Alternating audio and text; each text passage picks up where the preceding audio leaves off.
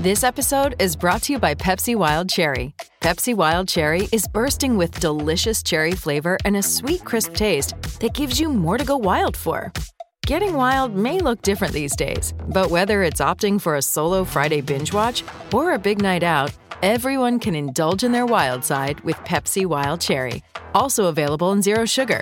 So grab a Pepsi Wild Cherry and get wild. For the ones who work hard to ensure their crew can always go the extra mile, and the ones who get in early so everyone can go home on time, there's Grainger, offering professional grade supplies backed by product experts so you can quickly and easily find what you need. Plus, you can count on access to a committed team ready to go the extra mile for you. Call, clickgrainger.com, or just stop by. Grainger, for the ones who get it done.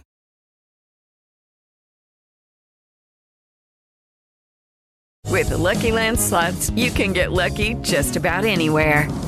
This is your captain speaking. Uh, we've got clear runway and the weather's fine, but we're just going to circle up here a while and uh, get lucky. No, no, nothing like that. It's just these cash prizes add up quick. So I suggest you sit back, keep your tray table upright, and start getting lucky. Play for free at LuckyLandSlots.com. Are you feeling lucky? No purchase necessary. Void where prohibited by law. 18 plus terms and conditions apply. See website for details. The Euros with Football Social Daily.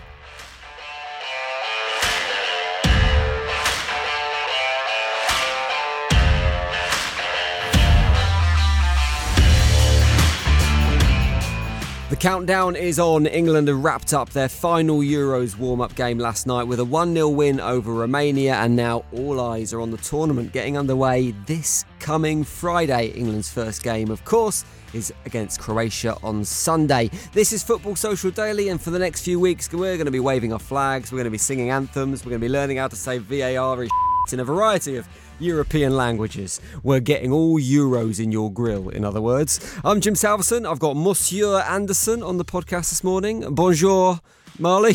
Uh, morning. I'm gonna I'm gonna be like Amanda Holden in the uh, you know the Eurovision when she just came on and went hello and something else, but I don't know what language you're uh, you're speaking in. You so. and your, your funny foreigners, your funny languages. yeah, that was a bit embarrassing, wasn't it? Alongside Monsieur Anderson, we've got Herr McCorn as well. Guten Tag, Niall. I know very little German. I can do some Spanish for you, but German is completely out of my skill set.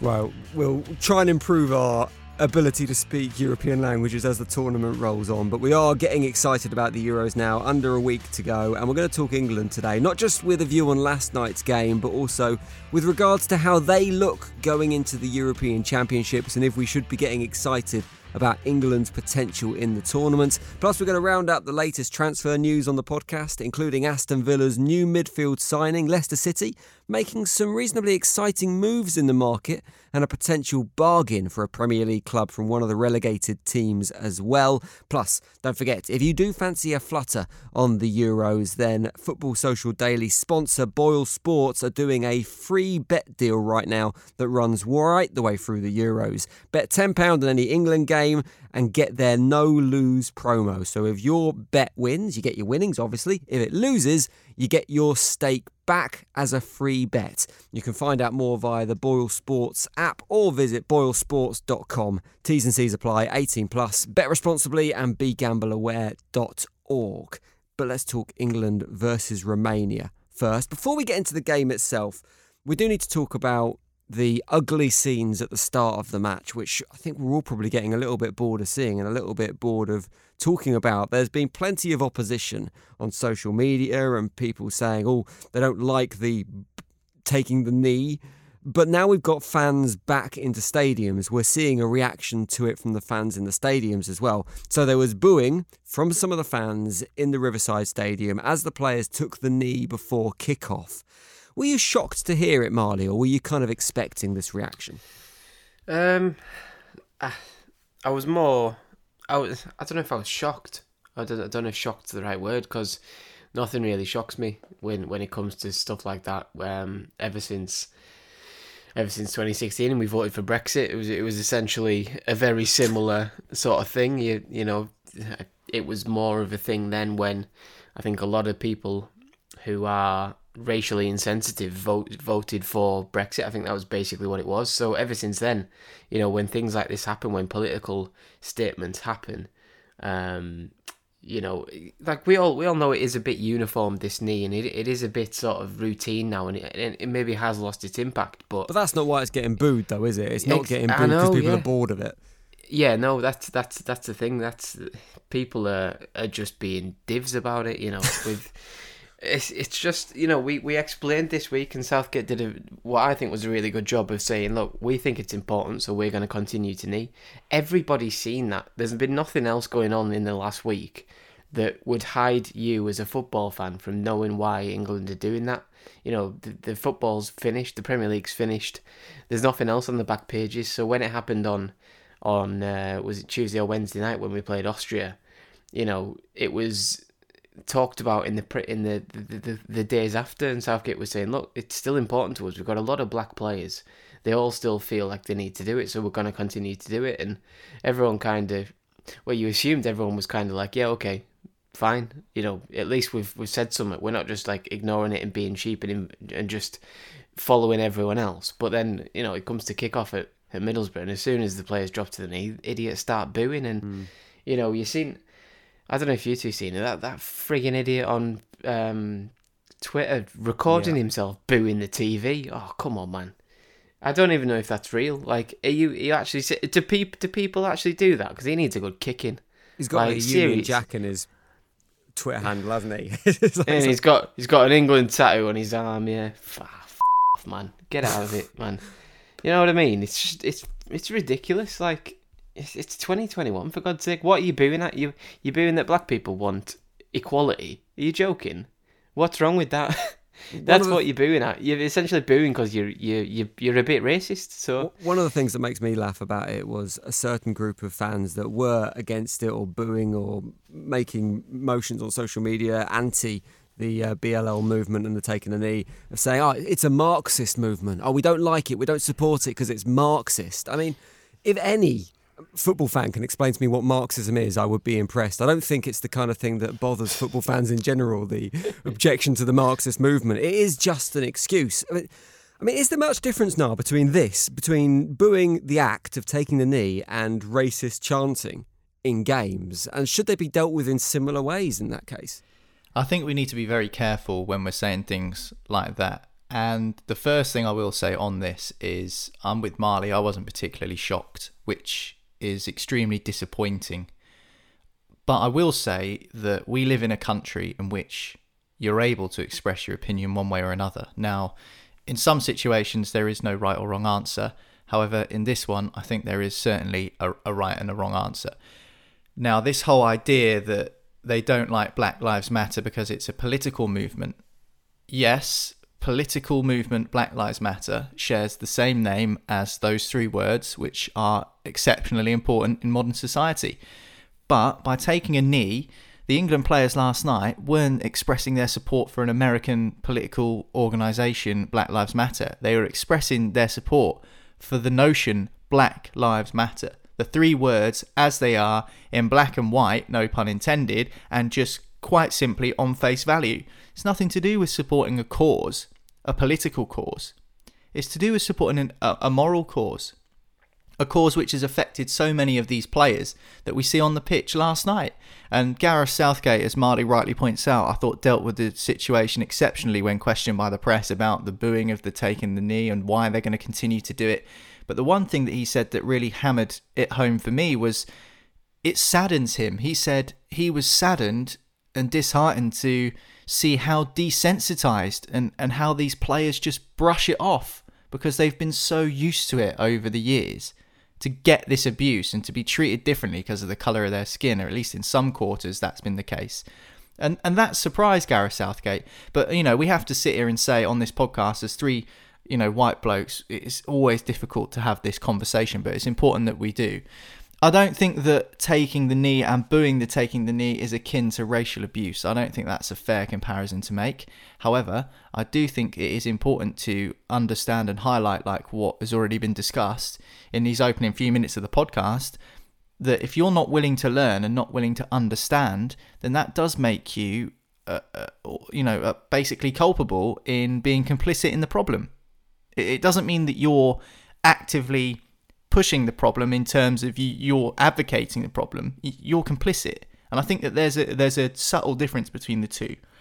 So I don't think it's fair to level that someone's a racist because they boo the knee. I just think these people need to be educated, and I thought Ian Wright said it excellently on punditry last night when he was uh, when he was covering the game for ITV, and he said we can't abandon these people. These people they don't want to learn, but we have to keep pushing and trying to break through, because I think you know a good example of of that would be when Greg Clarke got booted out of the FA and you know the the top job at the FA for some of the language he used when describing um, you know persons of a BAME background.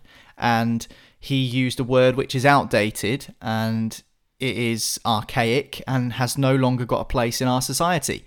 And I think that a lot of the people that we see going to England games that follow their country you know fervently and with great passion are people of a certain age demographic and a certain age group who when they were younger and their identities were being formed and molded, they were able to use language and use words that are no longer appropriate in society. Now, I'm in my mid 20s and I was taught stuff at secondary school, so just over 10 or so years ago, that now you're unable to say. And this was stuff that was in the curriculum, you know, as, as, a, as a young white lad 10 years ago. I mean, this is as recently as that. And I know now, a few years down the line, that the words that were being used in school at that time and even in some classes are now no longer appropriate. And I've tailored my life to eliminate those words from my vocabulary. And it's not a great deal of effort to do. And it's not a great deal of effort not to boo someone taking a knee. Does it really offend you that much? Is it really attacking your identity that much that 11 players on a pitch are kneeling down because they're sick of the abuse they're getting? I mean, if you boil it down to as basic as that, it just sounds foolish. Why would why boo the knee? Just just why would it why let it bother you that much? Because they are clear in their stance, the England team. They're not going to stop, as Gareth Southgate has rightly highlighted, and nor should they. And listen, if they keep getting booed, I think that that could send it the other way. I think they'll be even more determined to take the knee, and good on them because if that's what they want to do and that's the cause that they support as a club, uh, as a team, sorry, then that's on them, uh, and that's a decision they've made as a group. And who who are we, and who are anyone in the ground to to, to stop them from doing that and showing that? I think you're right. There is an element of education and information that's required for some quarters, but that certainly isn't going to stop all of that. And it, you can't tar everyone with the same brush. It's not cut and dry that this person is doing it for racist reasons. This person is doing it because they misunderstand the political movement, as you pointed out. It is different situations for each person, but it is unacceptable, and we don't want to see any more of it. So hopefully, we don't see too much of it during the Euros if it continues during then. Uh, during the game, though, let's concentrate on what happened on the pitch. What did you make of that from England, Marley? Did we learn anything from that game that maybe we didn't know about the Three Lions before? Uh, no, not really. Um, it's quite a quite a dull game, really. Wasn't much sort of tempo to it. I don't think Romania really wanted to to expose themselves a bit a bit too much, even though they had they had a fair sort of good couple of chances. To be honest, I think they had that first one where mm. um, I forget who it was it, when they cut it back to the edge of the box and the shot ended up straight at Sam Johnstone. But it was um, other than that, I think England were always in charge. It just needed a bit more pace, and it it, it all seemed a bit too friendly for me. Um, you seen them for the second time in a week, the second um, second uh, nation in a week to just smash Jack Grealish every time he got the ball. Um, you know, I felt, I felt, I do feel sorry for him because I don't know, everybody does it. It's just like as soon as he goes past them, it's just crack straight on the ankles and down he goes. And I think I don't know who the number eight was for Romania, but he had a.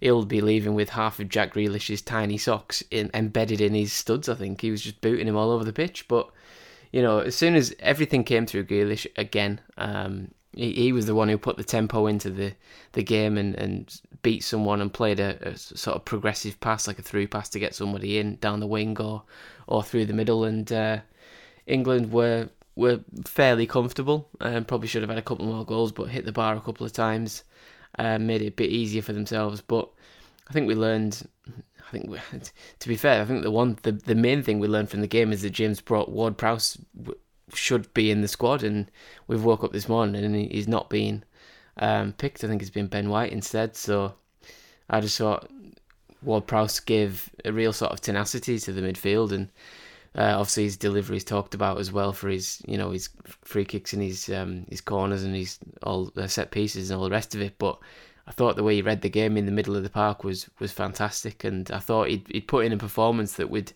tip him like ahead of, in that race of, of the other lads with Lingard and and uh, White and Watkins and all the rest of them. I thought he'd done enough, especially on that performance yesterday. But it's Ben White instead. So um, yeah, ten defenders. Here we go. We'll get onto that shortly because I don't want to talk about the selection of Southgate's 26th man. I guess the other thing we learnt last night, Niall, was that Jordan Henderson shouldn't be taking penalties and certainly shouldn't be taking them off other people to take penalties. You know what? Roy Keane gets a lot of stick on punditry, but he was absolutely spot on last night. Why on earth was Jordan Henderson taking that penalty? That's self indulgence and a stat was read out on commentary that I think he's the only player or one of the only players to have got 50 England caps and never scored a goal. Yeah. I mean, Just before so, he took it, that was mentioned that it kind of like it, it put it in stone that he was going to miss it, didn't it? But who cares about that? Jordan Henderson. Yeah, which is self indulgence, and there's no room for that. There's no room for that when you're going into a tournament with your national team. And Dominic Calvert-Lewin should have taken that penalty, a million percent. He should have taken that penalty. I think he won the penalty, didn't he, Dominic mm. Calvert Lewin? So, yeah. Why didn't he take it? He's a striker. He's going to be playing second fiddle to Harry Kane. What do you want your strikers to have going into a major tournament? Confidence. Scoring a penalty, even in a pre tournament friendly, would give Dominic Calvert Lewin plenty of confidence. He hit the crossbar. He had actually quite a good game. Dominic Calvert Lewin, I thought, really good header to hit the crossbar and mm. he probably deserved to have a chance at taking that penalty. Instead, Jordan Henderson, who hasn't played for three and a half months, comes on for five minutes wearing the captain's armband and thinks he should take the penalty. He missed the penalty in the Colombia shootout in the World Cup in 2018. Jordan Pickford had to bail him out then because he was the England player that missed. He should be nowhere near penalties, Jordan Henderson. I know it doesn't matter that much and England won, but still, that is the sort of thing that you just do not want before a tournament. I'll tell you what, for me, it's not really as important who was taking the penalty. Like, I mean, we know I we know it really is. I, I don't I don't understand why why Jordan Henderson even felt that he should be anywhere well, that, near taking a penalty. That, that's That decision should be made off the pitch at some point. So we know Rashford was first. We know Ward Prowse was probably second in line to take the penalty, and then who came after that, I'm sure that decision was made. But for me, it just shouldn't be a discussion that happens on the pitch because it then doesn't matter who goes to take it. Like, if Henderson has gone up to Calvert Lewin and said, I want to take this penalty, and Calvert Lewin, what he should have done is said, No, I'm taking it. But if he's well, let's done not forget this is Everton against Liverpool as well. That, so I think that there's a little bit there as well. That adds extra yeah. pressure on Dominic Calvert Lewin if he goes on to take the penalty, which in that circumstance, in that situation, you just don't need. It just shouldn't be something that happens on a football field. I understand what you're saying, but at the end of the day, it's Henderson, who's obviously a senior figure within the group. He's not fit. I mean, um, Marley was talking just there about James Ward Prowse, and as you say, we'll come on to it in a little bit. But Henderson is obviously an important player for England when he's fully fit, and he's not. Hmm. And then he comes on after having not played for three months, doesn't really do much. I mean, he, he played a couple of good passes towards the end of the game for sure, but missing the penalty or even taking the penalty it just, I don't know, it just made me think, what are you doing? And again, after missing the penalty against Colombia three years ago, most people have forgotten about that. But actually, when he stepped up to take it and he missed, I thought he did this before. Mm. And so it's just one of those things where I think that it is a little bit of self indulgence that has come to the fore. Uh, and now reflecting, it's probably good that it's come out in this friendly and not during the tournament. Because if England get a penalty and you've got two players arguing over who takes it and one of them misses, that's the worst thing. That is the worst possible thing. So I, am a bit annoyed that Henderson took it. Um, I understand why he got some minutes because he needs to get fitness ahead of the tournament. He hasn't got long to do it. Obviously, that's the last game before the tournament begins. But he shouldn't have been taking the penalty, and, mm. and I'm not going to change my mind from that. There's just no way that anyone can convince me that that was the right decision. Should have been Calvert Lewin. You want your best finishers taking the penalties, and Henderson isn't one of them. I think we can all agree he shouldn't have been taking the penalty, Marley. But should he have been on the pitch? We know he needs the minutes, and is a 75% fit Jordan Henderson better than the other options are in that team because it's an area midfield where England actually have a wealth of riches. And you look at who can play that holding midfield role. You've got Declan Rice, Kalvin Phillips, Bellingham can play it, Mason Mount can play that position, although it's probably not his preferred position. So it's difficult to see Jordan Henderson if he isn't fully fit. And I actually thought he did all right when he came on last night. But if he isn't fully fit, it's difficult to see him featuring in that England team, isn't it? Yeah, well, he um, he has a really good set of uh, party tricks and magic tricks, so I'd take him. um, I, don't, I don't know. Um, I think he's I think he's almost fit, so I think it's kind of slightly different to to the Maguire situation where Maguire might not play until we possibly reach out reach the uh, knockout stages, but you know. Uh, I don't know because I, I I've I've never sort of rated him as one of the best sort of midfielders in, in, in the country or in the world because I think he plays a very simple game. But I think his his strengths are sort of hard to spot for, for normal sort of watchers of football. I think tactically he, he does a lot what he's asked for, but we, we don't see what he's, he's asked for as as um, as viewers sort of thing. I think you know you talk about him at Liverpool covering the space for Trent Alexander Arnold quite a lot and allowing him to be what he is, but you know, I think for England it's slightly different because there's not that togetherness every week. So I think it would be slightly easier to get along without him. Um, but he's he's almost fit, and according to you know what everyone's saying, he, you know, he is at a space where he needs you know a few more minutes. He got 45 minutes yesterday. He might come on for 25 minutes in the first game against Croatia. He might even start and come off after an hour. Um, but you know, would you take him? I, I don't know. I'm not. I'm not sure. I'd if if if he's if he's seventy five percent fit, I probably would, just because of I don't know. I, I don't really know why, to be honest. I, I just would. I don't think there's much else in there. I think there's room for Ward Prowse as well. That's that's my mm. only issue.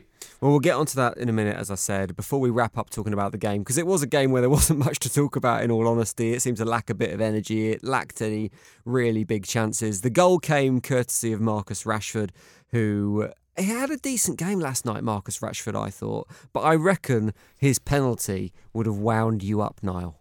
Um, well, he scored, so no. yeah, but I know. Hey, I know not as much as Henderson's little... by the by the sounds no. of things. but those that, those little kind of, I mean, it was it was fair play to him for having the balls to do it, but that kind of waiting for the keeper to commit, that tiptoeing up to the yeah. ball and side footing at home, it's great when it works. He's been doing that for a while. To be fair to him, Marcus Rashford, and obviously in the last few seasons at Manchester United, he's not been the preferred penalty taker since Bruno Fernandes has come in. He's been the one that takes penalties, and obviously Fernandes does something akin to what Jorginho does at Chelsea, that kind of weird staggered step jump thing and then he ends up sort of tucking it home. Eden Hazard was a really good proponent of waiting for the keeper to move first and then putting the ball in either corner. You know, there's an old saying when I was growing up that you've got to make your mind up before you even put the ball down on the spot, which way you're going to go. And I don't think players take heed to that anymore. I think that there is, no. you know, a lot of data that's been gathered and a lot of analysis that's been done about the way that goalkeepers dive. So, you know, I mean, a good example would be in that Manchester United Villarreal penalty shootout a few weeks ago where David De Gea didn't save a single one and you just wonder, you know, whether with the data that's available, whether you know it could possibly be easier for players to know exactly what goalkeepers are going to do and and know exactly where to put the ball. But you know that those stutters, those small short steps, big strides, whatever they want to do, mixing it up, it's all simply to put the goalkeeper off. And you know the best thing to do is aim for the biggest part of the goal. And if the keeper stood in the middle and doesn't move, then uh, then obviously that gives you you know an equal chance in each corner. I think the one thing that I did notice that was different was like what you said, he stood and stared the keeper out, which I quite mm. liked. I really did quite like that. Um, I think that we don't see enough of that from England in terms of the sort of mentality, the tactics of penalty shootouts, because we're also absolutely scared of penalty shootouts because we've been in so many of them. Like we know we're going to mess it up, and I think that you know actually, if it does come down to it this time, a bit more uh, of the mind game stuff. I don't mind that. I mean, you need to try and find a way to win. And, you know, seeing as we've got this mentality in England that penalty shootouts are a lottery, which I don't think they are, I think they're a chance to win the game. If you score, you win. It's as simple as that. So I just think that I'm all for that. A little bit of a change in mentality and a bit of steel from Rashford was good to see. And you mm. know, it would have been embarrassing, like I say, if he didn't score, but he did score something Jordan Henderson didn't do. So fair play to Rashford. That's all I'd say. Right, we're going to focus on the European Championships next. We're going to discuss that Ward Prowse omission and the inclusion of Ben White and how Jack Grealish will be feeling going into the tournament. And we'll do it next on Football Social Daily. Welcome back to Football Social Daily. As I'm sure you are aware, as we've mentioned already, the European Championships kick off in just four days' time. England play for the first time in just six days' time versus Croatia. We've just had two friendlies, which were uninspiring games, but potentially Gareth Southgate has learnt a little about his team going into this tournament, in particularly Jack Grealish, who, as Marley said earlier, has been the standout player in these friendlies. Potentially wasn't in the starting lineup going into these matches, but is he now, Marley? Is it very difficult to leave Grealish out of his starting 11 versus Croatia now for Gareth Southgate? Yeah, hundred um, percent. He's first name on the team sheet for me. I think you've got to build whatever you whatever you're gonna play. You've got to build it around him. Um, to be fair, I think that's that's um, that's what's going to happen. If you, I think I'm not massively into the shirt numbers, but at an international tournament, when you give somebody the number seven for England, I think that's a a key um, thing of of like a, a key little insight into what is where he is in that squad. So to give him the number seven shirt, I think he's going to start most of the games, if not all of them, if he remains fit, obviously, and doesn't get kicked out of it by everyone like he has been doing. But mm. I mean, I was I was thinking last night. I don't think it, Jack Grealish has had a game for England where he hasn't been man of the match. I can't think of one um, since he came into the team last year. I think he was.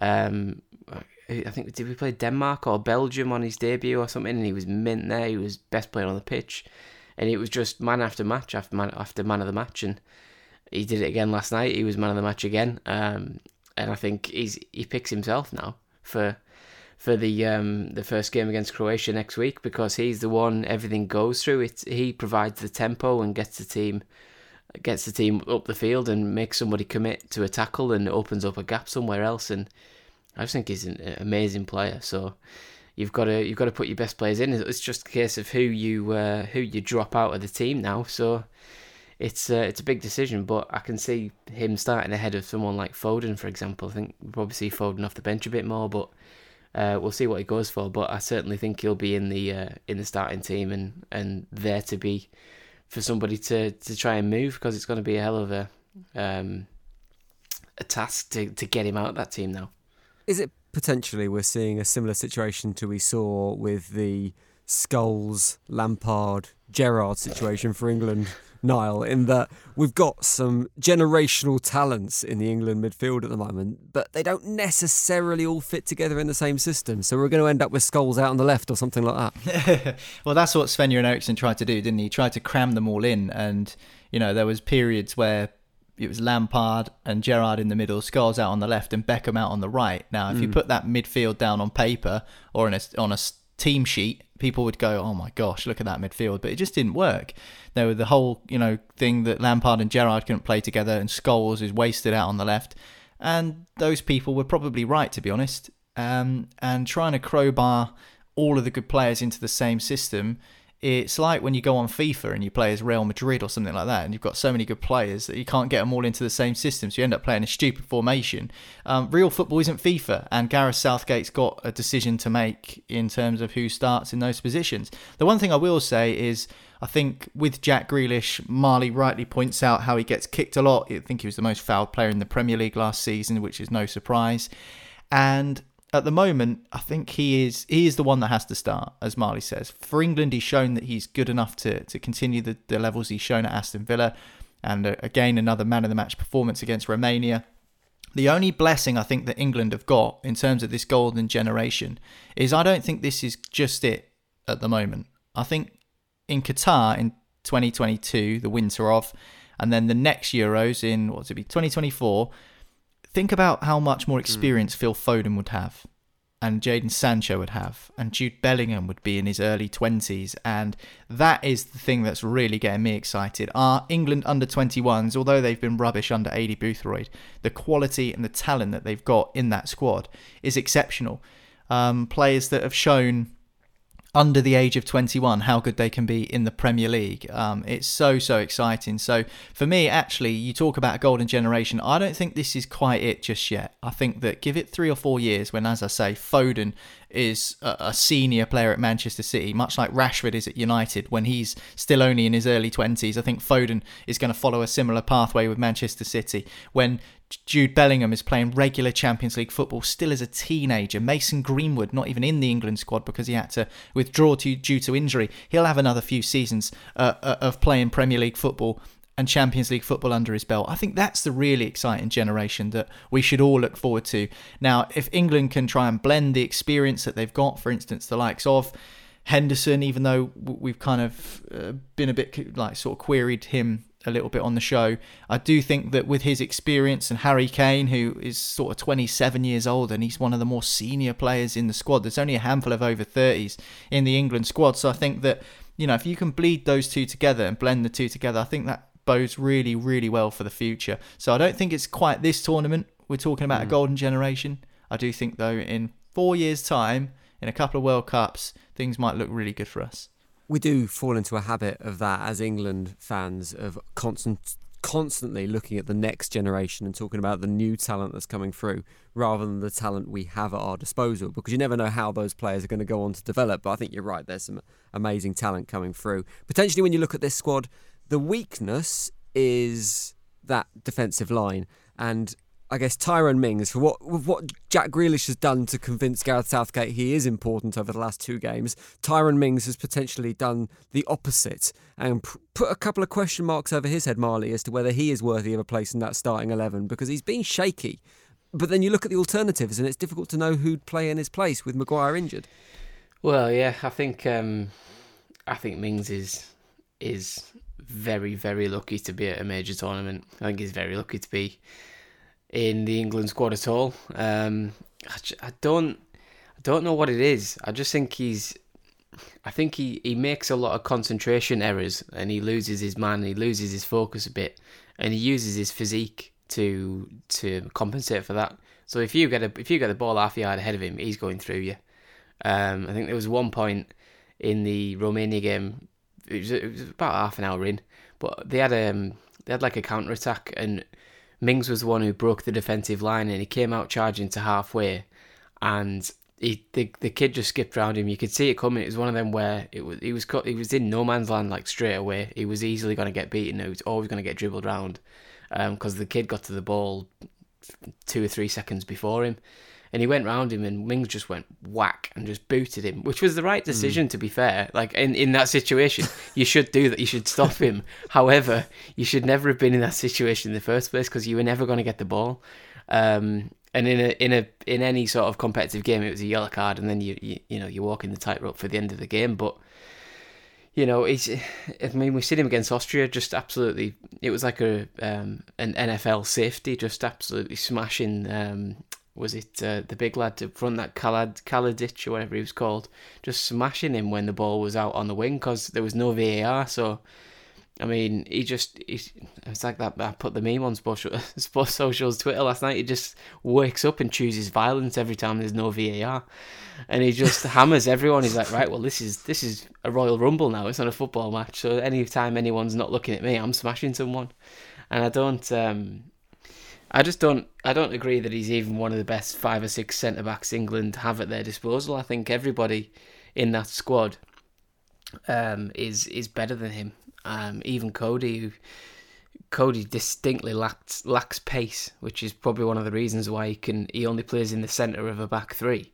Um, that he's even he's better than him in a in a two because he keeps concentration and he, he's he's tactically better than yeah his yeah his positioning his his um mm. his hmm. talking his communication is way way better than Mings I think um so yeah I'd I'd have picked Ben White and and Ben Godfrey for that matter over Mings in the first place um so I'm kind of disappointed that um that Mings is going and, and someone like Ward Prowse isn't when we've got 10, 10 defenders in the England squad and only five midfielders I think so yeah What, do you think that's the reason, Niall, that Ben White is now in that England squad? Because it was announced earlier this morning that the 26th man that replaces Trent Alexander Arnold because of his injury is going to be Ben White, picked over Ward Prowse and Lingard. Is it that question mark, that concern over Tyrone Mings that's kind of forced the hand there a little bit?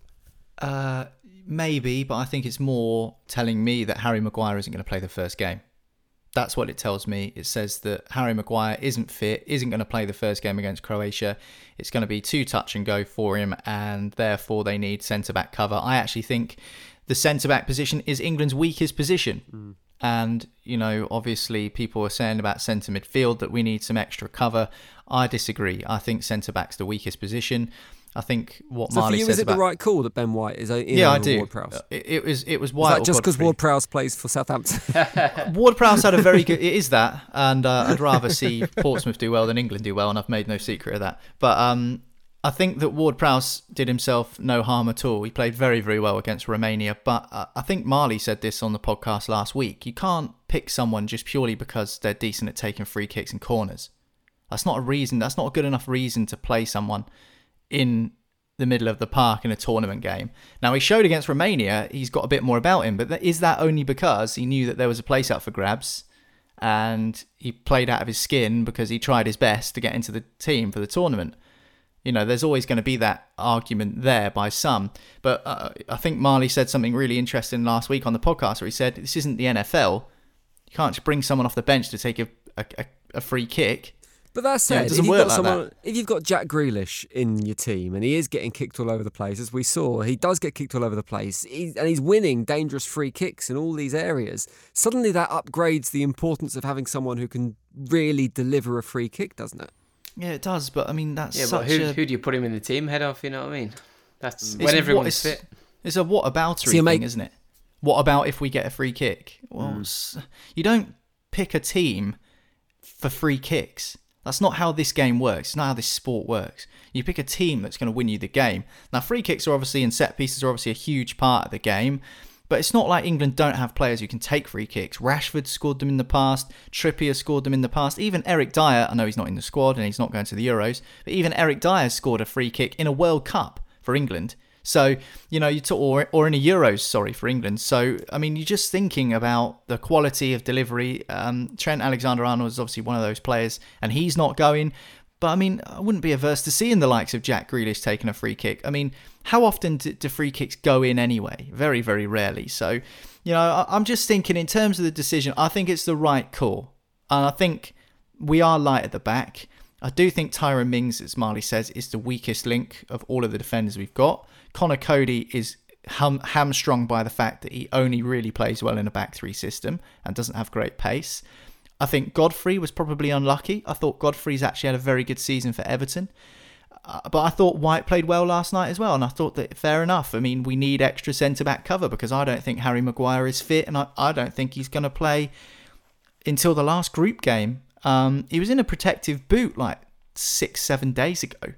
So, I mean, expecting him to come straight into the starting eleven and play is is a bit optimistic. So I think that that's probably the right call. I think centre back is our weakest area, to be perfectly honest with you. Gareth Southgate's obviously had a hard think and he's made his decision and he's the manager. And I suppose you just got to back it. And, um, you know, it would be typical England if White makes a mistake and everyone turns around and points fingers and says, oh, we should have picked Ward Prowse. It's like, well, come on. You know, it's just one of them things where he's made the decision. I think that we do need cover at centre back because of the weakness that we've got there and because of Maguire's injury. So I, I, don't disagree with his decision, to be honest with you, but I can see why Ward Prowse and several advocates of his would feel hard done by because he did play well and he does offer something different with those set pieces. 4% of free kicks result in goals and 6% in the Premier League. That answers your question. Not many. Okay, about... so, so, so you're playing for 95% of the other time in the hope yeah. that there's a free so, kick. So one in, in every eight, 17, 18 attempts or something like that, isn't it? So not too yeah. many. Uh, before we... Jack Grealish gets fouled a lot, but not, not that yeah, 18 times in a game.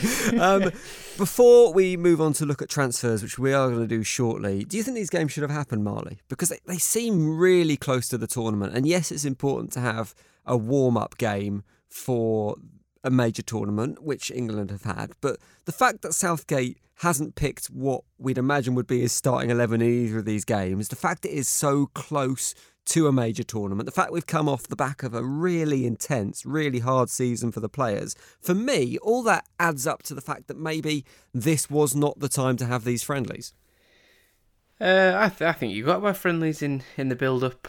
Um, look, you, you know you've got to get you got to get ready for it. I think if if you go into a tournament and the first time that your guys have played together is a, a group game against Croatia, I think you you bang in trouble if you if I'm honest because you know you you're learning on the fly. You, you're thinking you know you've trained together, but it's completely different in a game. Um, you know when you're trying to play against Luka Modric and and um, Ivan Rakitic in midfield, and you're trying to work it out on the fly, and you're trying to you haven't played with the guy who you you're trying to build up a partnership with. I think it's uh, it's very different. So, you know, people talk about oh yeah, there might be, you know, there might be injuries and stuff like that. that that's part of football. That's why you have a 26 man squad. So, you know, if if one guy gets injured, another one comes in. That's why you have a squad. So, I think that's the um, just one of the things that you have to get used to.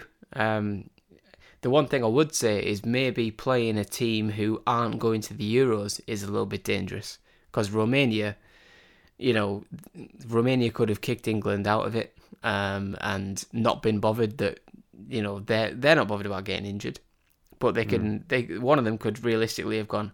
I'm going to absolutely boot Jack Grealish into next week. Um, and sod it because I'm not going to the Euros, and that that can kind of happen. But you know, everyone came through it unscathed. I think last night anyway, so that didn't happen. But we we seen it against Austria. They were very aggressive, but they were going to the Euros anyway, so it was kind of different for them because they were just trying to get that aggression for their group games. I think Romania had nothing to lose, and that's kind of a little bit dangerous. But I do still think you've got to play play the games. I am not sure what you can do to get practice, um, you know, in in other ways that replicates a match situation. But yeah, um, I think you've got to play them. So what what would the alternative be? I think maybe could you play an England A team against an England B team? You know, mm. 26 man squad, 11 on each side, and bring in a, a few, you know, ringers for, for substitutions, and, and then everyone's kind of, you know, not trying that's to. Just in... training, though, isn't it? Yeah, it is. It's just training. It that's is. what you do behind closed it, doors training. I don't, I don't really could you do that the difference the, would be. Intensity. At the middles, like, I, would you go and watch? I'd go and watch that. I think if if I had the chance to, like England's squad playing each other in a in a proper uh, game. England squad versus pundits. That's what I want to see. Roy Keane battering everyone in the middle. Let's just have soccer aid all over again and see what happens. yeah, there you go. That's the solution. Do that next time. yeah, but now you you got you got to play the games. We'll leave that chat for England there. There will be more to come over the coming week. We're on three podcasts a week at the moment. Once the tournament gets back up to speed, we'll bring you podcasts for at least five a week, maybe a few more every now and again. So we'll no doubt get on to talking starting 11s and all that kind of stuff over the coming days on Football Social Daily. But we're going to talk transfers next. Some really interesting stories in the terms of who might be going where this summer, and we'll get onto it next on Football Social Daily. Welcome back to Football Social Daily. Let's talk transfers. Some really interesting news on the back pages of the papers, starting with a done deal. I think this is the first big Premier League signing of the season. Aston Villa signing Emiliano Buendia from Norwich, a signing that Villa fans, well, should they be getting excited about this one, Niall? Yeah, absolutely. I don't see why they shouldn't do. I mean, I think he was the championship player of the season. Norwich City won the championship quite comfortably. They were the best team in the championship last season. So, you know, he was awarded the, the player of the season prize uh, 15 goals, 16 assists. And he was one of Norwich's better players when they got relegated from the Premier League last season. So I can absolutely see mm. why they're getting excited by it. I think it's a, a club record fee for Norwich City, 33 million or in the region of. So, you know, Aston Villa have decided that this is someone they desperately want and, and they've paid the money for him. Um, I think he's on international duty at the moment uh, with Argentina and, and they've got a game coming up, I think, tomorrow against Colombia. So um, I don't think, from what I've read, that he's actually done the medical yet. So apparently he's going to play the game for Argentina against Colombia and then they'll do the medical after the game and then they'll deal with the rest of the transfer. Um, I can't see why it wouldn't go through. Byron, a remarkable turn of events where he doesn't pass his medical. But you know, as they say, until he's mm. you know being photographed holding the shirt up, there's been a bit of a pre-statement from Aston Villa saying that they have reached an agreement for the transfer of Ben Buendia. But um, it's a great signing, I think, for Aston Villa, and you know uh, they have done pretty well in the transfer market the last couple of windows. Considering a couple of years ago when they first came up to the Premier League, they nearly got relegated by signing some dreadful players players like Marvelous Nakamba and uh, Trezeguet's been okay, but Wesley, I think, I know he's been injured, but I still don't think he's good enough to be a Premier League striker. I just don't think they've made um, astute enough signings. However, last summer, bringing in the likes of Emi Martinez, who we know was up for our Sports Social nomination for possible signing of the season. Um, they, have they've, they've signed pretty well. Jack Grealish is obviously the glue that holds the team together. Um, I think that they've performed well. And Matty Cash was a good signing, so I think the signings they've made have done well. I do wonder what this means for Arsenal and whether, what their fans feel about this, because Buendia has been a long time target for Mikel mm. Arteta, and I think Norwich are asking for around 40 million last summer. Obviously, Norwich had just been relegated from the Premier League, and Arsenal probably thinking coronavirus pandemic, finances have been hit.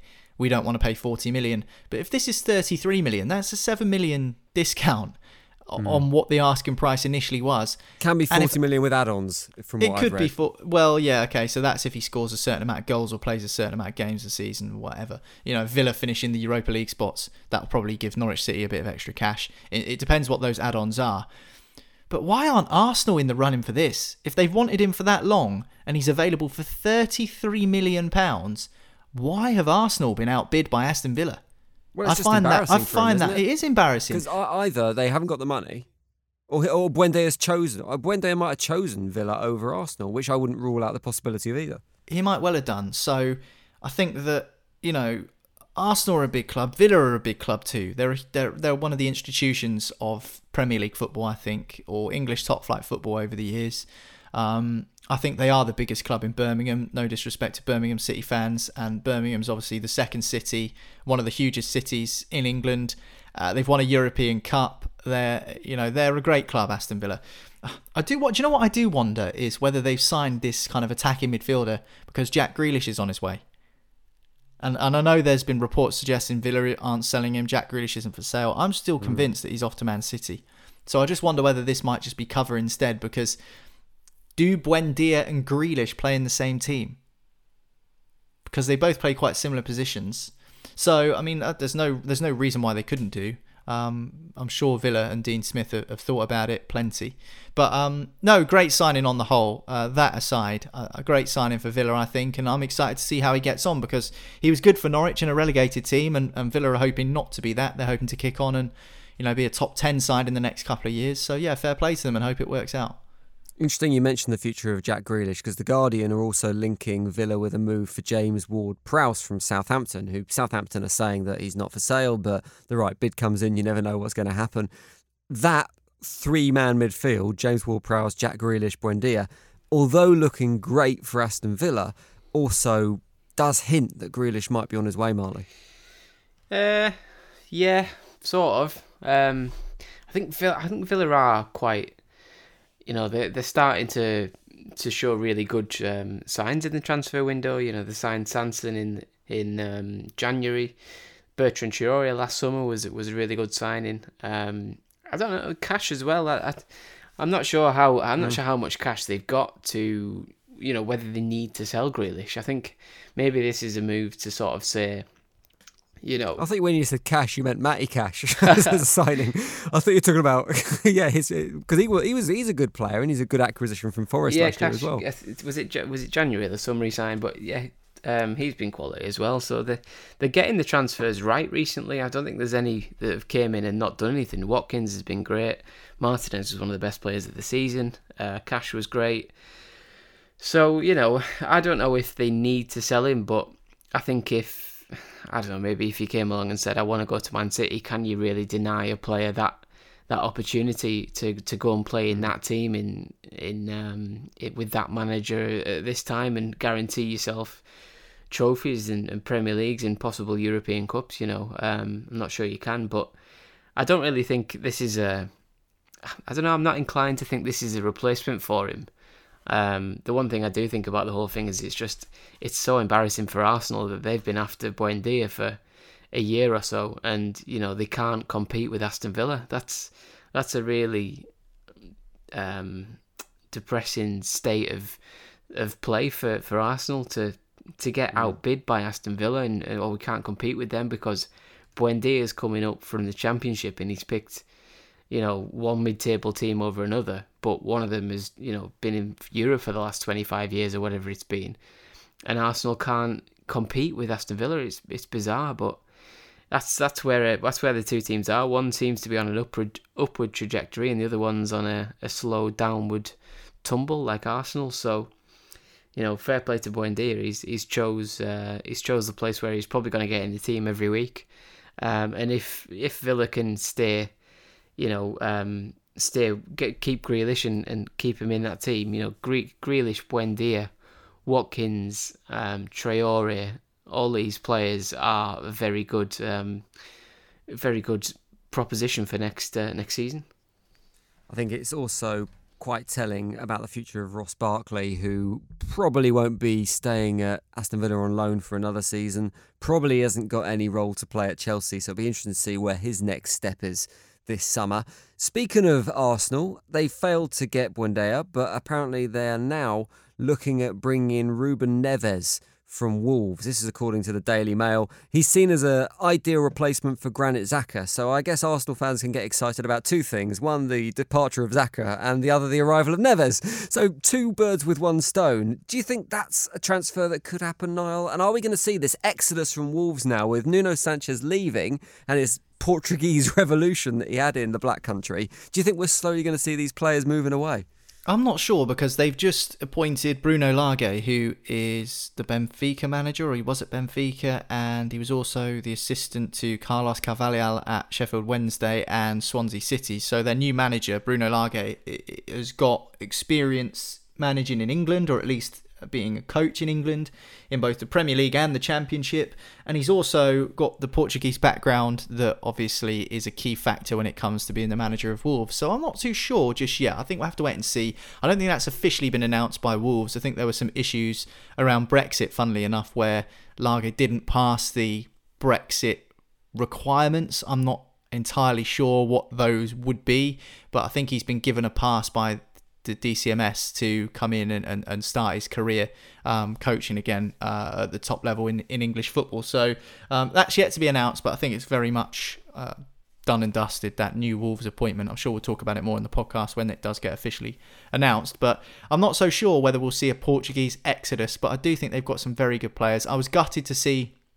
Pedro Neto got injured towards the end of the season because I think he's been Wolves' best player this year, and Wolves have had a poor season. Um, by their lofty standards that they set for themselves by finishing seventh twice in a row before this campaign. So I hope Pedro Neto comes back because I think he's a he's a player who's only 20 and he's just got such potential and he's already shown the qualities that he's got. So uh, I, I, just wonder um, how well he'll do in the next couple of years recovering from that injury because I think he's certainly one to watch. Uh, Ruben Neves is one that has been talked about for a while by several clubs. He had a great season when Wolves got promoted to the Premier League, scoring ridiculous long range goals dictating the tempo of the play from the middle of the park. I've seen a few Manchester United fans say that they quite fancy Ruben Neves in midfield. Um, but yeah, I, think Arsenal is one of those where you just don't know with Arsenal. Like their consistency in the transfer market over the last few years has been abysmal. You know, Willian was one of the worst signings of the season last year. And I know he was a free, but the wages and what he ended up actually delivering.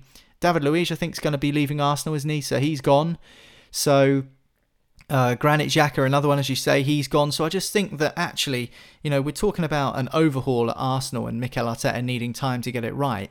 How much how much time does he need? How many transfer windows does he need? Because Arsenal have finished what is it, eighth, ninth, and I mean, Ruben Neves should be a, a good signing for Arsenal. I just can't see it happening. I just can't see it happening. I mean, Wolves to Arsenal is a step up. There's no doubt about that in terms of the size of the club, the wages, etc., etc. But at the moment, it's just hard to see Arsenal signing anyone and getting it right. They couldn't even they couldn't even sign Buendia. If they couldn't agree a deal for Norwich with Norwich for Buendia of 40 million, Wolves aren't going to sell Ruben Neves to them, are they? For for anything that, that you know Neves is probably worth as much as Buendia, and I can't see from the logic that's being applied here from what we've seen between Villa and Norwich in this Buendia transfer and then Arsenal sort of being the outlier here.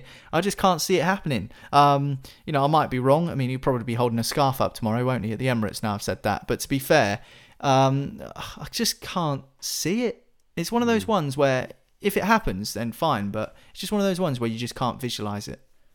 Well, Arsenal needs to do something in the transfer market if they're going to regain their top six or even top four place because Leicester City are making some really interesting potential signings this summer. A number of players being linked with a move to the Foxes.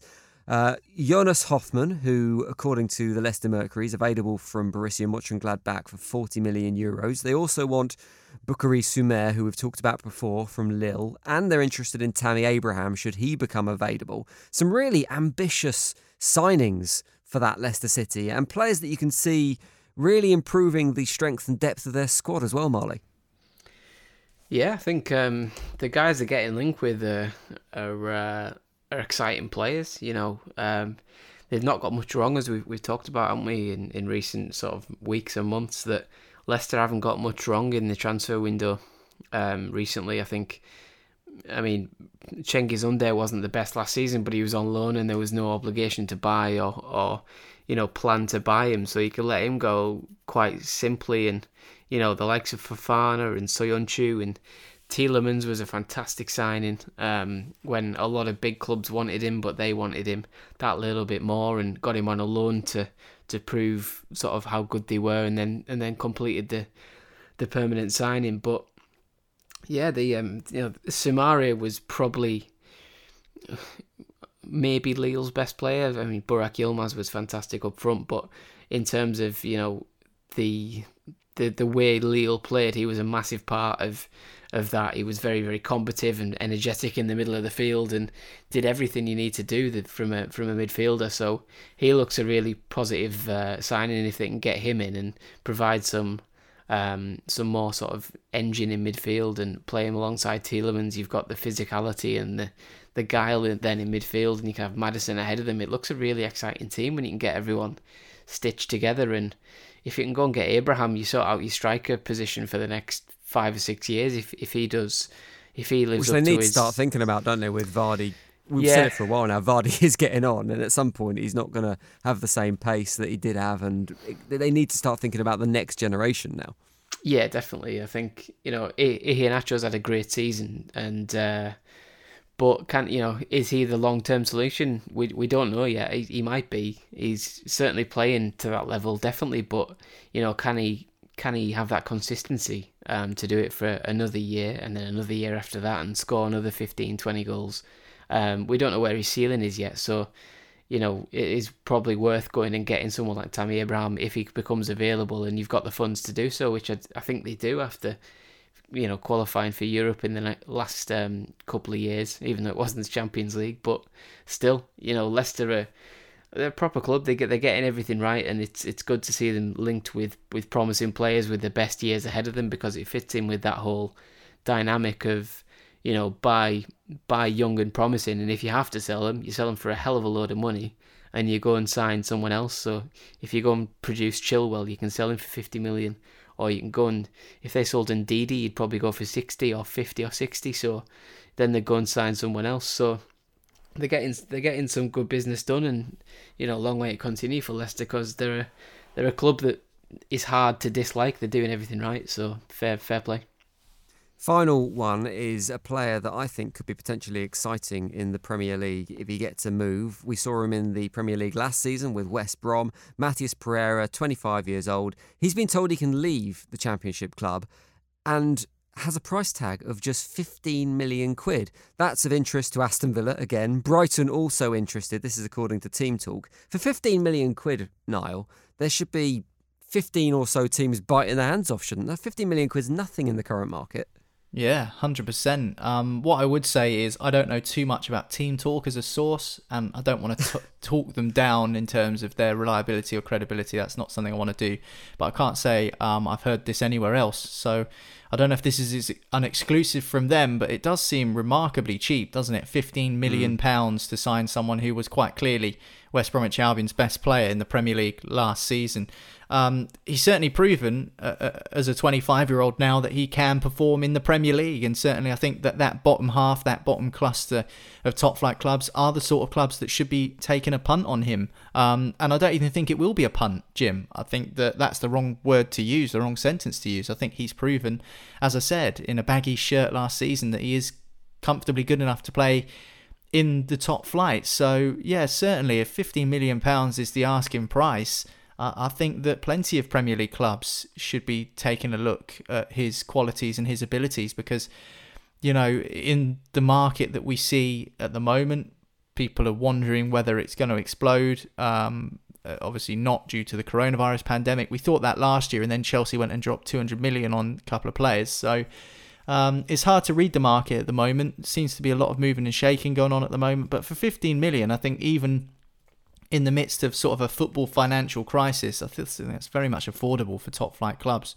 So certainly, yeah, um, if he is available for that price, then I, I, think Villa or Brighton or whoever else might be interested would be remiss to at least make a couple of inquiries because I think he is a, a very good midfielder and can do a job in the Premier League still for sure. You mentioned it's not a gamble because he impressed so much last season. Which way does it work, do you think, with a player playing in a team that ends up getting relegated, particularly a team like West Brom, with the utmost respect, lacked a little bit of quality last season? If you're a great player in a poor team, do you stand out more? Or if you're a great player in a poor team, is it more difficult to then make an impact on games? No, it's a hard one because actually you can go back to the Emiliano Buendia signing. He was good for Norwich in the Premier League, but he was excellent for Norwich in the Championship. Mm. Um, Todd Cantwell, another one at Norwich, who played well. And actually, if you look at that Norwich team that got relegated last season, who is it? Godfrey went to Everton. Jamal Lewis uh, at Newcastle was also signed from Norwich as well. So if you look at the, you know the, the players that they had as an example, as a side that finished bottom of the Premier League, I don't know whether it was the way they played or whatnot, but they showed plenty of promise and plenty of ability, even though they finished bottom of the pile. So it's it's a tough one to, to suggest really, but I mean I think that you've always got that chance as a player that if you finish in a team that gets relegated, you always give yourself uh, a chance to kind of open the shop window. Let's just say if you play well in a team that goes down. Interestingly, you can contrast the Norwich team that finished bottom last season with the Sheffield United team that finished bottom this season. How many of those players are you thinking of picking up? It's it's very interesting how it works. So I guess it kind of varies from season to season, but I do think Pereira has been he's quite easily been their standout player. Now that's not to say that if he went to Brighton he would be their best player. So I think Leandro Trossard's a very good signing that they've made down there at Brighton, and I think probably is a bit better than Pereira. So you know it's one of those where it's it's hard to tell, but um, I think he's earned a chance in the Premier League again. There's no doubt about that. And that is it. We'll leave it there for Football Social Daily. More transfer news to come over the next few weeks. We'll try and keep an eye on that as well as the European Championships. Marley Niall, thank you very much. Cheers, guys. Cheers, Jim.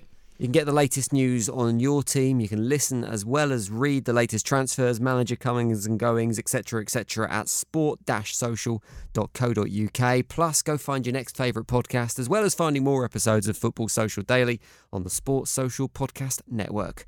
We'll see you next time. It is Ryan here, and I have a question for you. What do you do when you win? Like, are you a fist pumper? a woohooer, a hand clapper, a high fiver. I kind of like the high five, but if you want to hone in on those winning moves, check out Chumba Casino. At ChumbaCasino.com, choose from hundreds of social casino style games for your chance to redeem serious cash prizes. There are new game releases weekly, plus free daily bonuses. So don't wait. Start having the most fun ever at ChumbaCasino.com. No purchase necessary. VGW. Void were prohibited by law. See terms and conditions. 18 plus. Okay, round two. Name something that's not boring a laundry? Ooh, a book club. Computer solitaire, huh? Ah, oh, sorry. We were looking for Chumba Casino. That's right. ChumbaCasino.com has over 100 casino style games. Join today and play for free for your chance to redeem some serious prizes. ChumbaCasino.com. No purchase necessary. Full prohibited by law. 18 plus terms and conditions apply. See website for details.